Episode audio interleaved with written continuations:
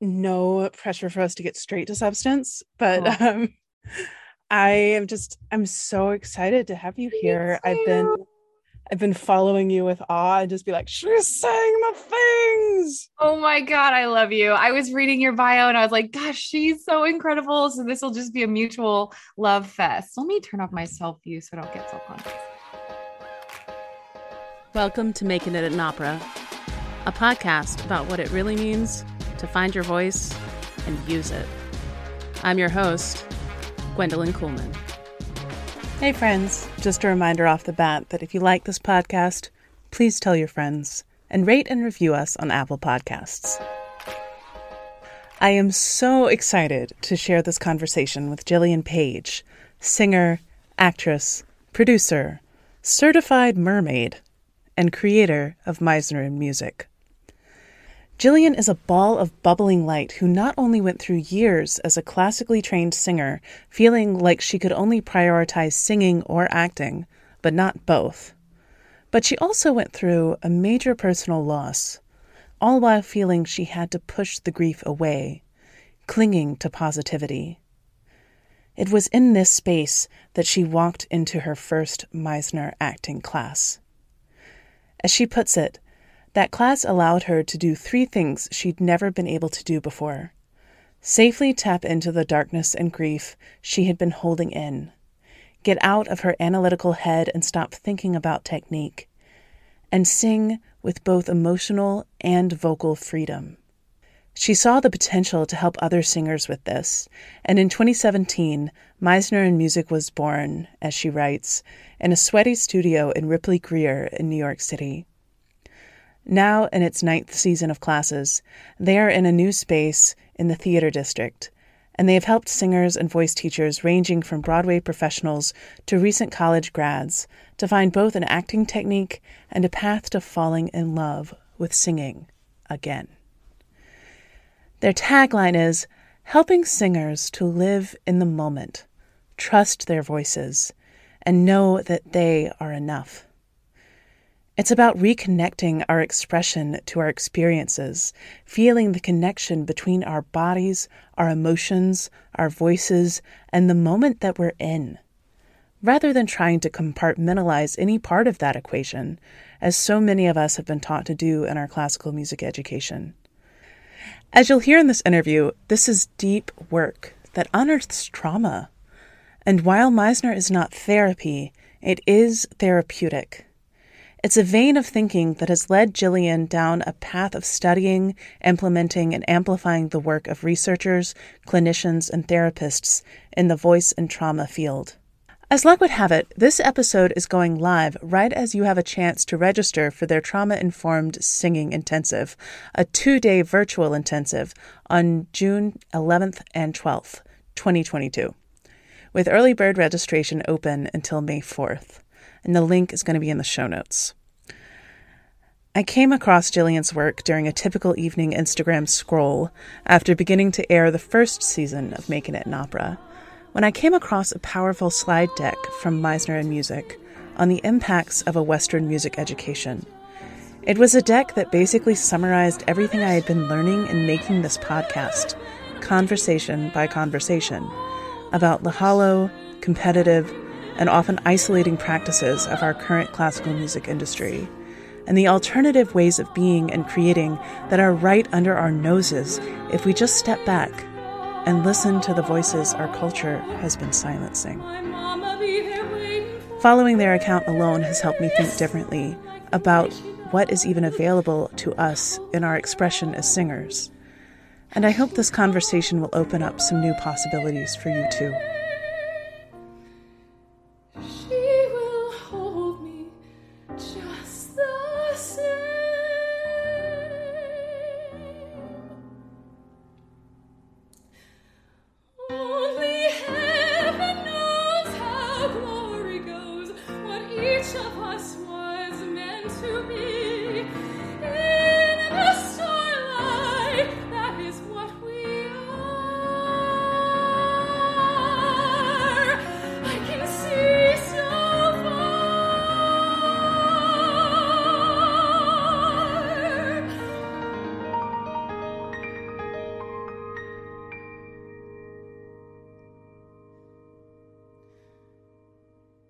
So I do want to get into talking about you and why I'm so, so excited to have you because um you you came across my radar. I think you had like a carousel that went a little viral, at least in singer communities. Yeah. And um it was it was actually about I'm trying to remember which one it was because I've just adored all of your carousels ever since. Um, but I think it was the the effects of colonization yeah. on the way we make our art and the way we tell our stories. And I, oh my God, I think that is so important. And we're going to get into that and your like incredible value add to your social media. Like, if we're just going to talk about it technically. Thank you. Um, I'm saying this as a copywriter for uh, life coaches and spiritual healers online. Oh wow. So, like, I look at it that way too, like as an artist and as like, look at that value add. That is so I think about that every time I write something. I'm like, is this for just Jillian or is this going to help people? And I'm if it's if it's the former, I uh, or wait the latter, the former, then I I won't post it. good for you. Good for you. That's not always easy. And that is something that I kind of I find myself walking the line of for my clients and thinking, okay, like to a certain extent, there are things that you're going to want to say for yourself that somebody else needs to hear. Sure. So like what do we put out there that that does that, but how how can we also make sure we're delivering that value? yeah. 100%. And it's so such a fine line between making it personalized and telling it from what your journey has been, but also saying it in a way that maybe would resonate with more than one person, not just feel like a journal entry or a therapy session for you. Yeah. Yeah. And I think so much of that comes from how do we communicate out of our power rather than out of like the places where we were hurt at the time. Like, mm. yeah, you Yeah. know? Yeah. And I, I think that is that's such a change in the way we tell stories, especially in the way we tell stories about um people who we may see in society as disadvantaged in some way. Yeah. We've gotten so accustomed to seeing people in their um in the places where they need rather Mhm. than in the places where like we need them. I think is that a good way of putting it? Absolutely. It's a beautiful way of putting it. So this is that that was a whole tangent, guys. but like season two is all about healing and recalibration. Yes. And it's the two things I have found, like when I looked back at my journey, it's the two things that I had to do when I decided to stop living according to and like making my art according to what I saw as an industry's expectations. And when I started deciding to make art on my own terms, I had to heal all of the places where I felt I felt not enough, Mhm. like all of the places that didn't fit into this box. And then recalibrate and be like, wait, okay, I don't even know who I am right now. And so I I want to go into your journey with that. On your Meisner Music website, I'm going to actually link your bio because I think you tell your story in such a beautiful way.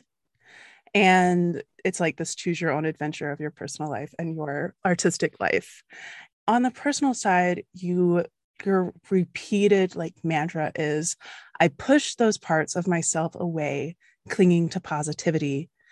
And then in your professional life, you talk about this disassociation, like, or this dissociation. I could only prioritize singing or acting, not both. Totally. So I'd love to kind of hear your path getting there. And I know it has a lot of like pretty dramatic twists and turns. Yeah. The reason I wrote my bio in a choose your own adventure was because I I was trying to me- beforehand trying to meld this great uh, personal loss and how that drove me to create Meisner and Music, with also all of these Western um, musical education things that had been born into us that also made me want to create Meisner Music and know that singers needed that. So I was like, you know, there's no, it would be so trite almost to try to weave them in together. So let me just tell two separate stories. But the the Western musical education one is based in what so many of us have experienced, which is that when I got to undergrad for classical vocal performance, I wanted to be an opera singer and I had actually chosen Belmont University where I did my undergrad because they had a commercial voice program. And I hmm. initially thought I wanted to be a pop singer. And mm-hmm. then I went to governor school and was like, maybe opera's more of an option for me. But I had a really damaging experience. I was questioned constantly if this is what I really wanted to do. I was never given leads, despite I believe being fully able to play them. But I just was constantly brought down and made to feel like I wasn't enough and my voice wasn't enough. And it was silly of me to want this career. Mm-hmm. While I think that a lot of that was coming from a good place, I really, really do. I also think our teachers are so pained, and my teacher in particular. yeah, I think that the way that we treat each other in the classical world can have a lot of impact on how teachers then talk to us and treat us. Mm-hmm. And one mm-hmm. thing that I heard all through undergrad, and my students seem to hear a lot too, is don't cry because the audience will get worried for you if you cry while you sing. You have to hold it together so that the audience can cry. Have you heard that before? Mm-hmm. Yeah. Yeah. Yeah. And what I found once I discovered the Meisner technique for myself is that what the voice doesn't know how to work with is trying to control in any capacity.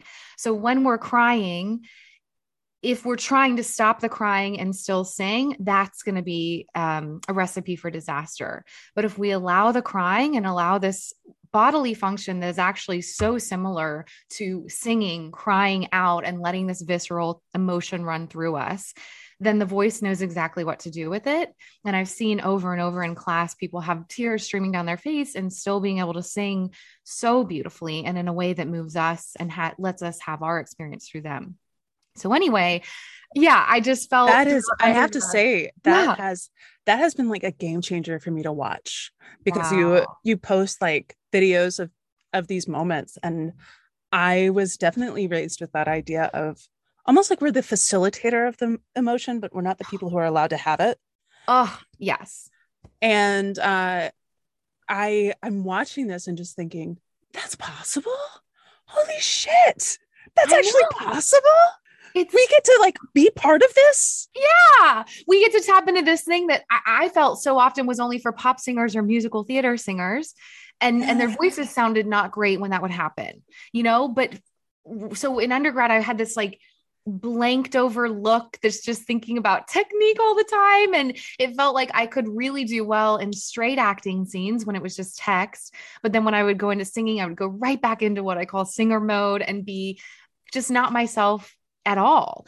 And then mm-hmm. even in in uh, graduate school, I feel like I had separate acting classes and then I had, sure, a musical theater workshop, but it really felt like I either got to think about my voice and make sure she was doing well, or that I got to think about the emotions and the voice was compromised. So Meisner really helped me to figure out that we can be doing something extremely technically difficult, like manipulating a voice, while also remaining so in the moment and true to our emotional experiences. Mm-hmm. So that's the technical side of things. The personal side of things is that I think this is so common for femme presenting people, but throughout life, I was lauded for being positive. I did really well in comedic roles, and I therefore thought that my cheeriness and bright attitude was such a virtue of mine. And it is but i i really clung to like did you read the secret around 2007 oh honey, I write for spiritual healers. You would not believe how deep I am into that. But if there's something you feel like you need to explain for my audience, you go right ahead. you know, I think so many of us artists probably read The Secret, but I clung to. Th- oh wait, do we curse on this podcast? Oh, absolutely. Okay, I clung to that shit much, my life. much to the chagrin of my parents, but yeah. Like, not again. I know, I know. Well, I I curse like a sailor, so excellent. I'll try to hold it in. Awesome. Um, no, don't worry about it. Don't suppress any part of yourself, please.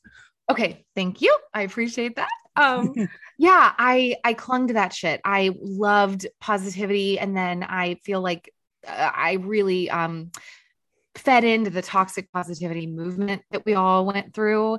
Mm. Then in my uh, graduate school experience, I met Michael Schaefer, who was an incredible big tenor. He was so lovely and funny, and we fell in love. And then about a year and a half into dating, he was like, I've had this canker sore on my tongue forever. And we kept waiting for it to go away. He even went to a dentist that was like, we should biopsy it. And then they just decided not to. That still mm. blows my mind. But right when he was about to enter into DePaul University for his vocal performance masters, the week of registration, he finally got an ENT appointment in Chicago and they saw it and said, We will biopsy this, but I'm 90% sure this is cancer. Gosh. And so, even throughout that entire journey with Michael battling cancer, I clung to positivity. I believed in miracles, which is great and can mm-hmm. really help the healing process. But Michael and I did it to an extreme that I wish I could go back. I think it was what I needed to do at the time to get through it. But I wish I would have enjoyed my time with Michael more and been like, these might be the last months and moments rather than these absolutely cannot be the last months and moments. Mm-hmm. So he battled cancer for eight months. We got engaged and married within that eight months. And 11 days after we got married, he passed away relatively unexpectedly, despite him having cancer. So, in that whole thing, I was like, I am resilient though. And so I will keep going. And I really survived off Moxie. And it wasn't until about two years after he died that it really hit me that it happened. Mm. So um, that corresponded with taking Meisner for the first time. It was like something that I could throw my energy into, and I loved it. And it taught me that all of these parts of myself, light and dark, were welcome in my art. And also that there's a safe way to do it mm. that won't disrupt your healing process and your psyche as a human being, which a lot of acting techniques disregard. Mm. So I just think the technique is phenomenal. It is my own Meisner teacher says it's therapeutic. It's not therapy, but it is therapeutic. Mm. And it really made me think singers have got to get a hold of this because yeah. it was so mindless and freeing for me as both a human being and a performer. And I think it's so like it's so powerful what you're talking about of having having a place where it's safe for you to feel because just generally as a person i'm in my mid 30s now and i'm looking around at friends and myself included that it's like you get to this point in life where if there's stuff you haven't dealt with it's like ballooned up to the point where the bag is getting too heavy. Yeah. And if you if you don't have the courage or the ability or the support to unpack that bag, it's going to stop you because it's wow. too heavy and you still have to hold on to it. You're like chained to it. Yeah. And like what you're talking about is is using this technique for your art form to mm-hmm. actually unpack that bag. And and I think, oh God, what I love so much about it is like, I think part of the reason that I, gosh, this interview is not about me, but I'm just going to say this. It about you. um, I think part of the deep inner reason and not all of like the great empirical like reasons to yeah. f- that I had to leave pursuing an opera career like intensely was it just didn't feel real. Like I got to this point where it all felt so fucking phony. Yeah. And I really value honesty. Yeah. And like even if I was being uh, even if I felt like I was being honest on stage, I felt like so much of the process and so much of the way we interact even as colleagues and man, I love my colleagues. Sure. Like there's so much we're hiding from each other and yeah. so much we're so afraid to feel like and it goes it goes right down to how we're taught technique and how we're taught we're supposed to facilitate the emotion and not have it. Totally. Totally. And we're supposed to go through this really difficult journey as an artist, the ups and downs, the in between jobs, and then not talk all about the it. criticism, all Yes. the, yeah, all the jumping through hoops, all the, yeah. And we're not allowed, we just have to take it. Yeah. I know. I know. I think about someone in my life who every time I talk to them, they recite to me what they're doing, what's coming up for them, and it hurts. It, my ego is a little bit hurt, but then I have to think this poor person is in pain, and they're telling me this because they want me to feel like they're valued, and that's where their value comes from. So it's not about Jillian; it's about whatever's going on for them. But we keep thinking that we have to have this website that says coming up and this season I'm doing three different works and Hashtag thrilled to announce. Yeah. yes exactly so blessed yeah it's it's the girls the girls are the women i interviewed um, from the podcast thrilled to announce i love one of their first episodes where they're talking about the name and perry says it should really be hashtag relieved to announce. Oh my god you're so right. Isn't You're it true? so right. I'm relieved to announce i booked something for the first time in two years and my grandma will stop asking for two more months. Yeah. it's wild. My uncle said to me the last time i saw him something stupid like you know i can't wait until you um what does he say? I know you're gonna make it someday is what he said. And i was like! I know. I was like, dude, I'm in New York. I'm making like art. I'm doing things that fulfill me. And I just got out of personal training. I was a personal trainer for 10 years. But Mhm. even if I was still personal training as supplemental income, that's I'm still doing the thing. I'm living my dream and making it. So it's just so funny. This I loved relieved to announce. Hysterical. I'll put that on my website next time I book something. I'm relieved. I'm a gentleman again. Um, yeah, totally. And I I love that you said bake it. Um, yeah. but yeah, because I I came to America Uh-huh. after being in Germany and being in professional choruses. I came to America and I was like, I'm gonna make it now. And like I had this understanding that so many people have that like making it looks like this Yeah. and if you're ambitious, you want that. And so much of that process then becomes a bid for approval. And when it's not a bid for approval, what is it? hmm You're so right. And I think um, I went to the Met the other day and I was thinking about my former dream to perform at the Met. And I think a lot of the making it would look like that. But I had to remind myself since undergrad, you've done so many other things. Being married and finding a partner was a huge priority to me. And I did that twice. You know, it's like Yeah. I moved to, I love, oh my gosh, I think my ultimate dream now would to be to live in a regional city and be pretty high demand in, in a community rather than in a big one. So I did that. And then I moved to New York.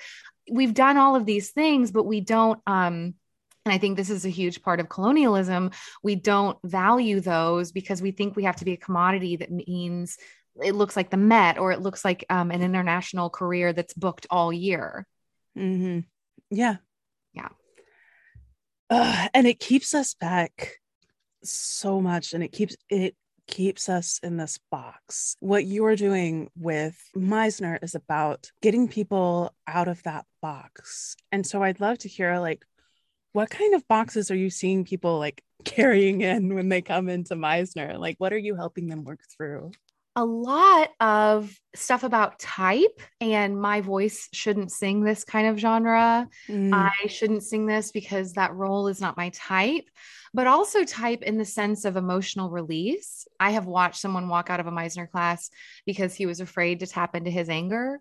Totally Mhm. legitimate. I hope he comes back to Meisner. It wasn't my class, but so much of this emotional, I'm not allowed to feel that. And 100% I'm not allowed to feel that in my singing these Mm. types that come with our socioeconomic status, the color of our skin, our educations or lack of educations with voice. It's so interesting how much baggage people come in with and feel like I'm not allowed in so many capacities. mm. And when you give them that space and that permission, what do you see start to open up? Usually, it reminds me of a pot boiling over because sometimes people can get scared away the pot will boil over and there's a lot of crying or inability to sing when that pot is boiling over. But the more that we can test the temperature and know when the time is of boiling, how can I get it there to where I can still sing and get through this emotional moment, but not feel like I'm losing it? I think mm. the more that we try that recipe over and over again, it becomes easier to tap into emotions, but to not let them run us. I think that's the big fear with being emotional while singing, that it's going to overwhelm us. And honestly, it's a a correct fear because if we're not used to tapping in emotionally as we sing, it will run us and it will catch us by surprise if we go too deep. You actually have a class. I was looking for the I'm looking for the name of it, but I'm just going to ask you since you know. Yeah. Um, you have a class about like trauma informed singing. Is that the yeah. right way of characterizing it? Can you talk about? Did you go to actually a trauma, like a trauma certification or whatever it's called, to do this, or what did you? How did you kind of create it, and what's the process that you guide people through in that? Yeah, it's been a semester of trauma informed work, and it was based a lot on the work of Dr. Eliza Monti. She is an incredible trauma specialist and vocalist, and she mm-hmm. helps people both with therapy and through their voices to do trauma informed work. Um, her website is voiceandtrauma.com. Okay. But she, there are only about 11 articles about the voice and trauma, and they're all on that website. It's, it's devastating. That's wild. Isn't it? That's shocking, in fact. Right. The trauma, even the word trauma and normalizing it more so than just like being at war, really is a recent thing, as recent as the 80s mm-hmm. with the mm-hmm. book. Oh, and I'm sure you know this being in the spiritual world, but The Body Keeps the Score. That was really the mm-hmm. first book that said we've almost all of us been through trauma. So Eliza hosted a talk the other week too, in which the professionals were talking about how the voice and trauma is also hard to measure because we as vocalists are so volatile and emotional. And it's hard to get what is actually happening in a singing experience in something that can be replicated and measured. So there are a lot of reasons that the voice and trauma is not huge yet, but Eliza is spearheading this work and just an amazing collaborator. So she inspired me to do this semester where we're looking at the whole definition of trauma informed work, I think is beautifully put into this idea of it's not what's wrong with me and my voice, it's what happened to me and my voice. Mm. So we've spent mm-hmm. this semester looking at research on the voice and trauma, research on emotions and singing, and then just having group discussions and journal prompts about the things that have impacted our singing abilities emotionally, physically, viscerally, um, and just having discussions. There's no treatment, there's no diagnosing. We're just opening up awareness about what happened to me and why do I sing this way? And I think the awareness and the curiosity is where the healing comes in, not putting something on it. Now let's fix it or a tool. Mm-hmm. Mm-hmm. I think that's so. This whole discussion of trauma i mean it, it's such a buzzword now. Yeah. And it can get kind of in the direction of like oh we're just throwing out trauma again sure. as a word. But it's also i think it's so beautiful and it's really opening up something for us in our culture that like we can act we can sit with a thing that happened and just be with it. Yeah. And we don't have to fix it.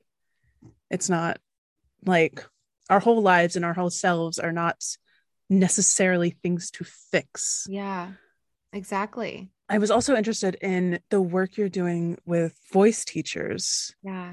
Because I do think that, you know, you can't just check who you are at the door. Mm-hmm. And people are, there is a lot of passing of pain mm-hmm. between voice teacher and student. Yeah. And I'd love to hear what your what your experience with voice teachers is yeah. and like how they're yeah it's interesting that you talked about just being with what's happening because it makes me think of voice teacher experiences that I've had in the past. And once I got to grad school, I had the most incredible voice teacher, Dr. Frank Ragsdale. And he made me feel like, oh, this is not a big deal. It's just breath. It's just support. It's just resonance whatever. In every single issue it wasn't a huge issue. It was just like oh yeah this is all that's happening. Whereas in the past I, especially my undergrad experience i felt like there was something so inherently wrong with me and my voice and it Mm. needed a wealth of tools. I remember my sweet well she's not sweet my undergrad teacher who I think had good intentions, and that's why I call her sweet. But she said to me one time, rubbing her temples, I just don't know what to do with you, Jillian, because I've given you all the tools I have. And I was Mm. like, what, what? And I worked Mm. so hard in undergrad to be a better singer. And I, but I think that hard work and those hours of practice, more so than any of my peers, I felt didn't get me anywhere because I felt like I was so wrong and that there was so much fixing to be done. And then once I got to graduate school and had Dr. Frank Ragsdale, it was like, oh, yeah, we're good. We just got to, it's just a, a small thing and just being with it vocally. And Meisner is the exact same thing. Meisner is sitting with the emotion. So if you're nervous, Meisner says, be nervous. If you're anxious when Mm. you're about to sing, we can only assume that the character is also feeling anxious. There is no wrong way to be. And what's been amazing to witness too with Meisner in music is how the voice knows how to support the emotion that you're having. There is Mm. no emotion that your voice would be like, I'm not sure how to handle this. Like I said earlier, the only thing the voice doesn't know how to handle is you're trying to control it. So, anger or bringing a heavy mechanism up when we didn't expect to, but that's what the emotion is calling for. We have to trust that our voices and our bodies at all times have our backs and that it's going to be safe to go there. Mm. And it's almost like teaching the student how to have their own back in a way, teaching the singer.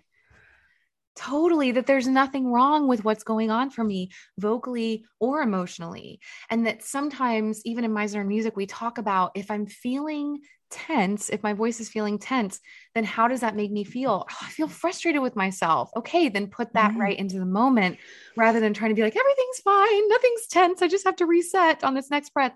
No, let that be tense. And what is incredible to see is that once we accept, oh, I'm tense, I'm so frustrated, then our bodies relax. And typically, what happens is our voices end up doing exactly what we wanted them to do by just giving into the moment. Mm. It's a level of vulnerability that I think the entire opera industry has to learn how to have, you know? yeah. And I'm wondering your thoughts because it's it's something that I've thought a lot about is like some of it is that this industry pipeline and the way we have set up this industry to you know to have specific centers and a specific process to get to that center that it's like we've tried to take all of the vulnerability out of the art Yeah. Yeah. like we've tried to take all of the vulnerability out and we're left with this with this shell you know and we're wondering why nobody wants to see it yeah. i'm not saying nobody but you know Right. Completely. I think I used to think that only musical theater was for that kind of um, vulnerability, but then also the musical theater world has its own veneer of falsity that we got to work through in a different way. But yeah, I'm completely with you. I will say, I went to go see Porgy and Bess um, a couple weeks ago at the Met, and it was so phenomenal. The emotion on stage was such in the right direction of what I hope we're headed in. But you're right that I think a lot of times and in opera it makes sense because the the caliber of the voice that we expect to hear in opera is a certain thing but i firmly mm-hmm. believe that our vulnerability and emotional expressions can go hand in hand with that and when we tap into our experience as a singer the audience gets to be like i see that person Annette Bening has this beautiful quote telling my secrets and that it's Mhm. almost embarrassing you're like oh my gosh i didn't know they had the same secret as me but you're the one claiming to be an artist. So you have to be the one brave enough to bare your soul on stage like that. But then with opera, we have this hierarchy of sound that we also have to uphold. So it's tricky. Mhm. It is. It's totally tricky.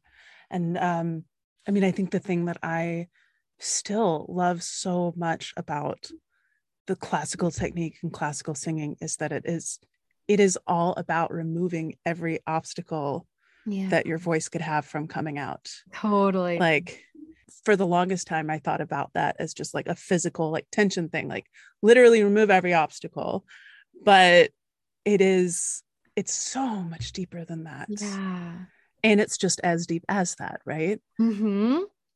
And I did want to ask you because this conversation is going on in so many different places in the performing arts especially in opera. Like everybody looked around last year and was like oh wait we're really racist. Yeah finally.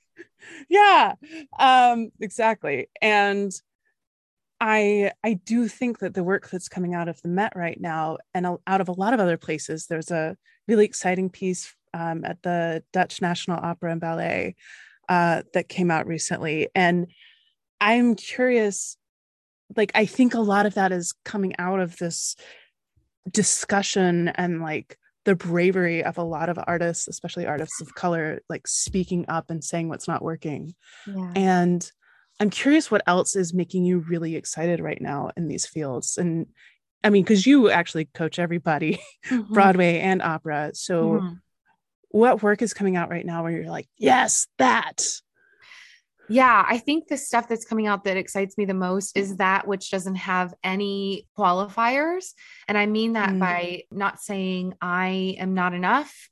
So I want you all to know I know that, but I'm going to do this. But just being what it is and putting that work mm. out there unapologetically. And two things came to mind um, when you asked this. One was, I, right after we talk about racism, I hate to laud a white man, but I will. And then some of them are getting it right, right? They are. Some of them are trying. trying. And- I mean, we're all trying. Yeah. I mean, not all of us, but okay. Anyway, I know. Well, that's another rabbit hole, isn't it? But yes, Rob McClure and Mrs. Doubtfire really made me think of this idea of being unapologetic and not qualifying what it is, because obviously he's not Robin Williams and he's mm. not the greatest, most technical singer I've ever heard. But to watch his performance as Mrs. Doubtfire fully owning what he brought to the role was so inspiring to me. And then another not asking, not apologizing that came to mind was my student, Emily Klein. And she, the other day in class, one student said, I really want to do bridges. I have to play Francesca. And Emily said, Oh, I'm going to produce that. Even if it's just a room full of people, I'm going to put this on.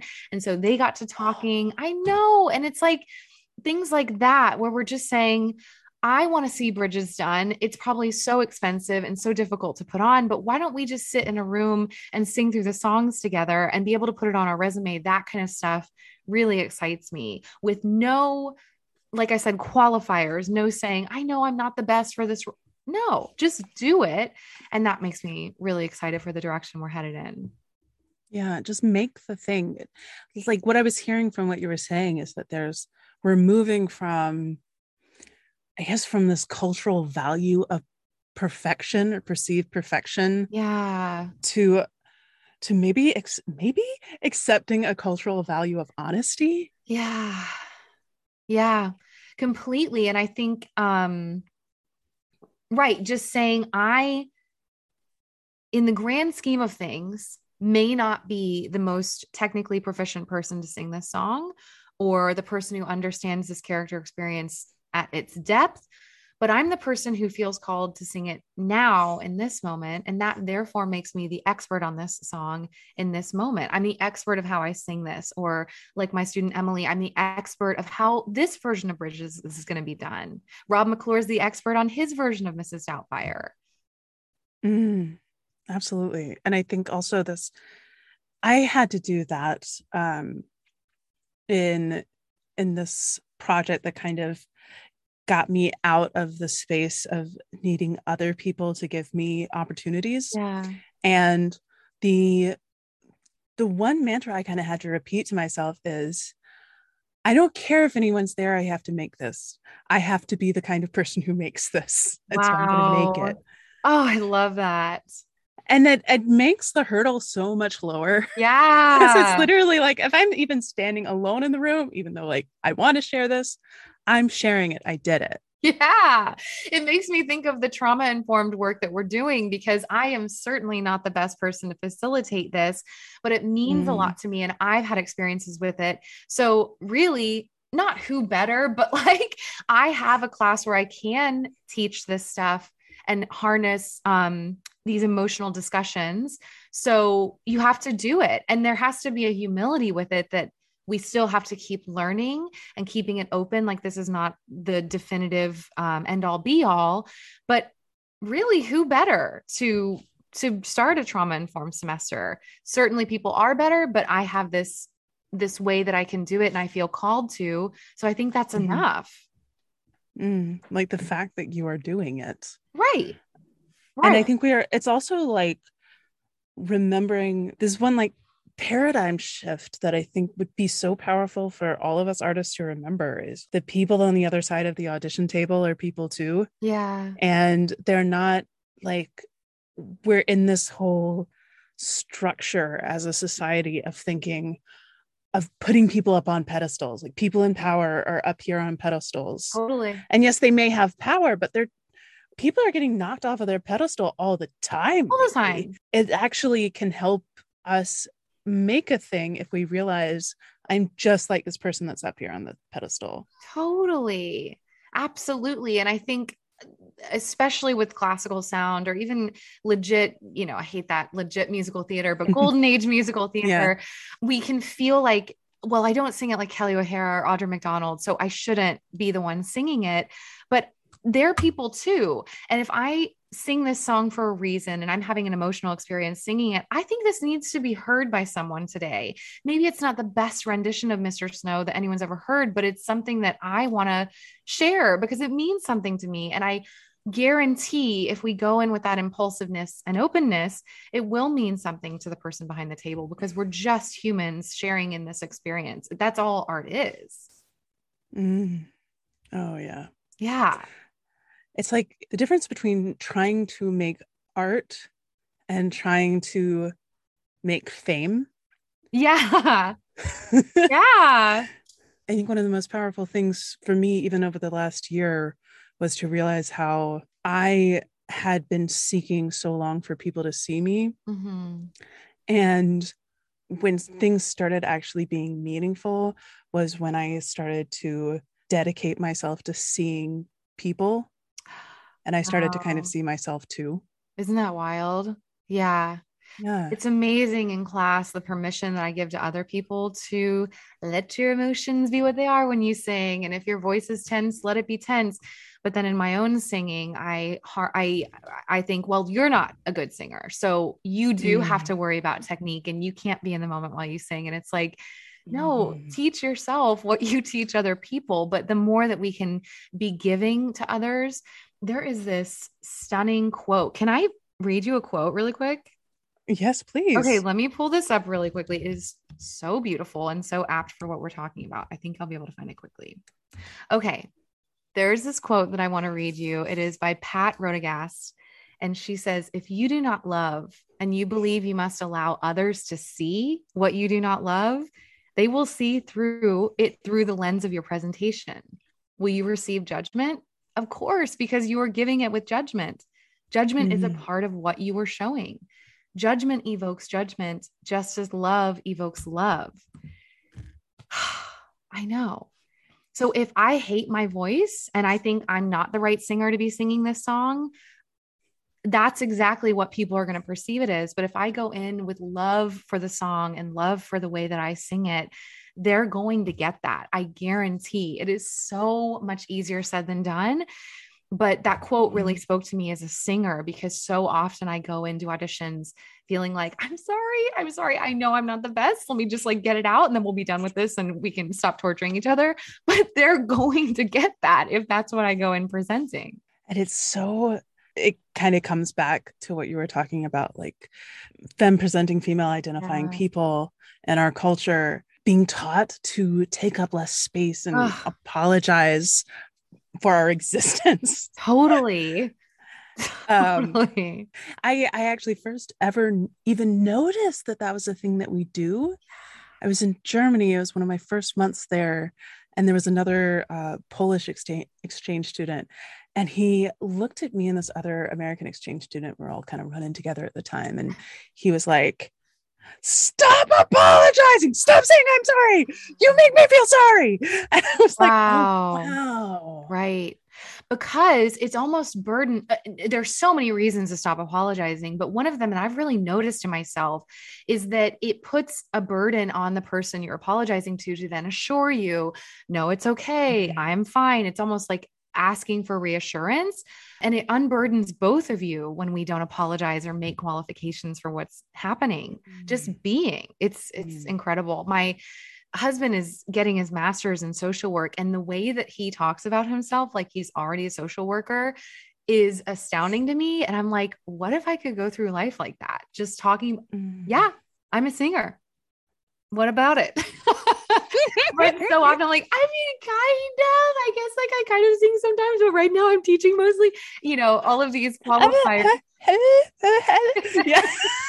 to be a man and to just be like, oh, you have something to say about this? To be a man and to just be able to be like, I am in my master's to get my social work degree and I'm a social work intern. I'm like, oh my gosh, yeah, you are. You're so right. Yes. I have a master's in voice. And even if I didn't, I would still, I could still be a singer. But there are things about me that I downplay. And that, like you said, femme presenting people are like, take up less space, be apologetic about singing this song that you love that we gotta get away from. And that not to harken back, but I love it so much that the Meisner technique helps us to um habituate. The Meisner technique is such a spiritual practice. And one of my favorite Meisner teachers, Valley Forrester, says that the Meisner technique, she believes, is a way of living disguised as an acting technique. Oh, I know, it's good. that's good. yeah. I am actually interested in going back to what you were saying about I am a singer, I am an artist, Mhm. like, and how this kind of self acceptance has influenced your work as an artist Yeah. and how you actually produce things. Like, you make things happen as an artist, not just as a person running Meisner and music. Right. So, I'd love to hear how that development has come along in concert with your work with Meisner.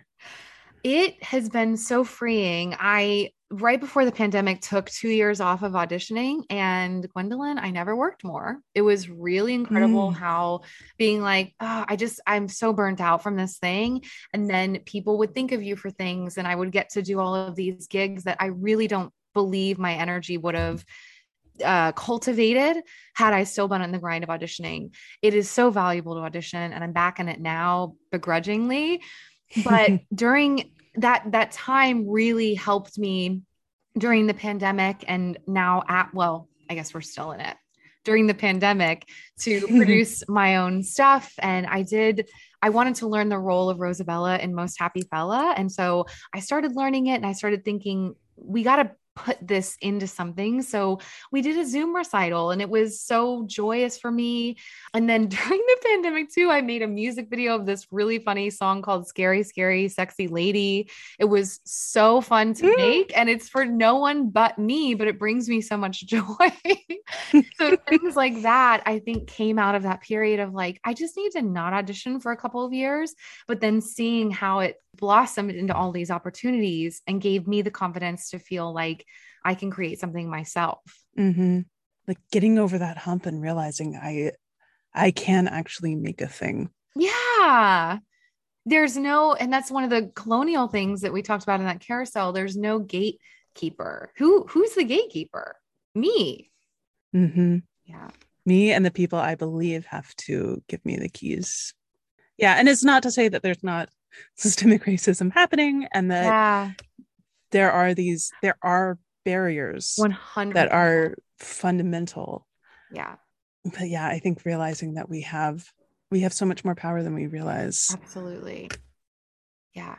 Um, let me go through and make sure that I'm that I've actually gotten to all the things. You're doing so well, Gwendolyn. Sometimes in podcasts, I feel like they're like looking over, like I'm speaking and they're on to the next question. And I feel so heard by you and valued.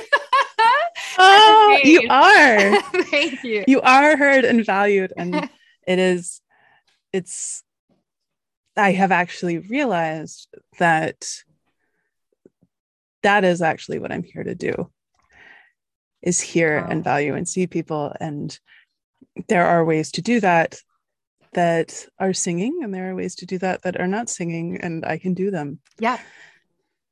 it's like would you say that there that you've kind of found a i would say like what it is when you boil everything down like all your art if you all your art all your teaching if you throw it all in a pot and you boil it down like what is what is this thing that runs through it that you would see as like the salt in the bottom Of mine.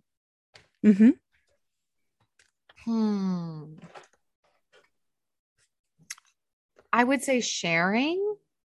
I think that Meisner and music, my singing, I was going to say pain, but it's not always pain, but it is a sharing and an openness. I th- love the term open heartedness um, that I hope to cultivate in other people, but especially myself for my own healing.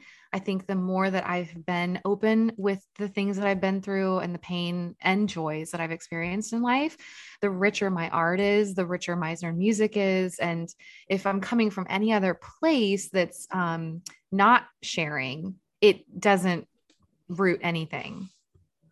Mm, hmm I wanted to get to a last, uh, a last little thing, and that is you have equity and inclusion scholarships, Yeah. and I'm kind, I'm kind of just saying that just in case anyone's listening who might want one, so they know that it's there. Yeah.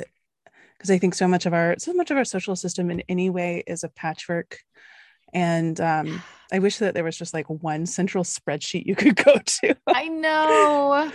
but I would love to hear about what that process was of creating that. I know you have another teacher on your staff who really stands for this work as well. Yeah. And I think there's actually there's a whole dimension to Meisner and music that we that we have touched on a lot that is speaking to this whole part of the conversation that I have been learning is so central to moving our art form forward Yeah. which is you know seeing and owning how we have been silencing so many people Mhm. so yeah i would love to hear you speak a little more to that Yeah. and creating this scholarship Sakile Kamara is my other teacher. She is absolutely incredible and she's a black woman and it's been amazing for me to see how much safety I knew she would garner because of who she is, but how I've seen over the year that she's been with Meisner and Music that she garners for our students that I could never. It's Mm. so humbling and affirming of creating the equity and inclusion scholarship. And the reason we used to call it the diversity and inclusion scholarship, and I thought that wasn't quite right because it's not just about creating diversity in Meisner and music, it's about offering equity to artists who have for centuries been marginalized in the arts and systematically silenced really. And basically i say about anyone who qualifies if you think you qualify you probably do. Basically if you are a white cisgendered uh, person without a disability you don't qualify but everyone else does because for so long my story has been told and my Mhm. opportunities have been far greater and far more well known than that of the people who qualify for this equity and inclusion scholarship. So it's just doing a tiny, tiny part to help make sure the arts are accessible and that everyone's voices can be heard and valued. Mm. We talked earlier about, you know, oh, yeah, there's no gatekeeper and you just have to create art. And I don't mean to sound trite in that. I know that I, as a white woman, it's so easy for me to say that. And that's such a, a, a small way to say something that's so much bigger there are gatekeepers and they've for too long left out these groups of people that need to be heard and that's whose stories and voices are so so valuable so i do want to just now i'm qualifying aren't i i do want to say about that moment of the no gatekeeper thing you're absolutely right that there have been too many gatekeepers and i don't mean to be trite about something that is so huge Mm. Well, absolutely. And I think it is such a gift we have right now in this era of social media and this era era of like I can just create an account and start saying shit. yeah And you can listen to me or not listen to me. And also maybe if I'm if I'm white and pretty, like more people are Mhm. going to want to Oh, yeah. follow me. But it's, it is kind of this like, well, there's a, there are gatekeepers, but I can also keep making something and people could theoretically find me. Yeah. Yeah. And again, to go back to that, like, I deserve to be singing this song, I deserve to be making this art. The Mhm. way that I say it or the way that Sekile and I can teach it will touch some people and it won't touch others, but at least we can create a space that helps some people and that we can say it in a way that resonates with some artists. So if you can do that, keep doing it. Yeah. I think we really underestimate it's something I write a lot for my spiritual healers because I think it's so it's what they're all trying to say. And I think it's also like what um what we also so need to hear in all areas, but I think I see it so much as artists is like someone is asking for you Wow. literally if if there's something that you want to make if there's something that you really care about there's you probably care about it because someone is asking for it Wow. you know that on some level oh I love that. Yeah. I feel that so much. And then we wait and wait and wait. Have you read Big Magic? oh absolutely Absolutely. You have. but I love that story that Liz Gilbert tells about that story that she had in mind and then she just sat on it and then her friend years later actually wrote the story.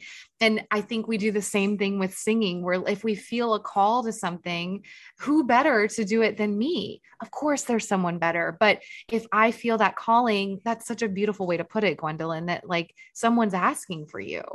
Mhm. That's awesome. another my first interview for this podcast trey mclaughlin he's this um, old friend of mine an incredible gospel singer. Um, he was saying he was saying that for years i was praying to god like god put me where you want to put me. Like yeah. show me your will. Show me what you want me to do. And god was like well what do you want to do? What do you want to do? Yeah. because i'm going to get done what i need to get done but what do you want to do? Yeah, listen, I'm God.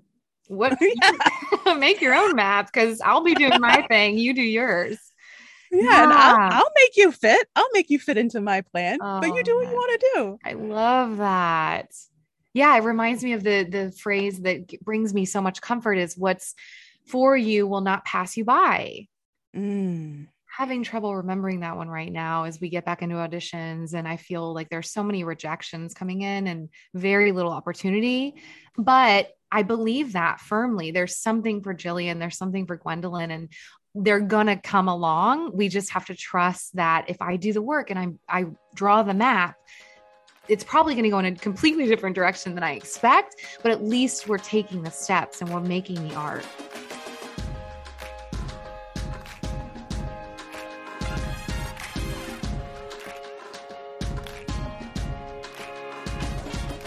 And that, my friends, was Jillian Paige. You can follow Jillian at Jillian Paige. That's J I L L I A N P A I G E. And Meisner and Music at Meisner and Music on Instagram. The link to register for their two day trauma informed virtual singing intensive on June 11th and 12th, along with the code for the early bird discount until May 4th, will be in the show notes. Keep up with the pod on Instagram at Making It an Opera and support us by telling your friends, rating and reviewing us on Apple Podcasts, and pitch in some money by donating on Ko-Fi. You can find the link when you go to www.makingitanopera.com. Links, as always, are in the show notes of this episode.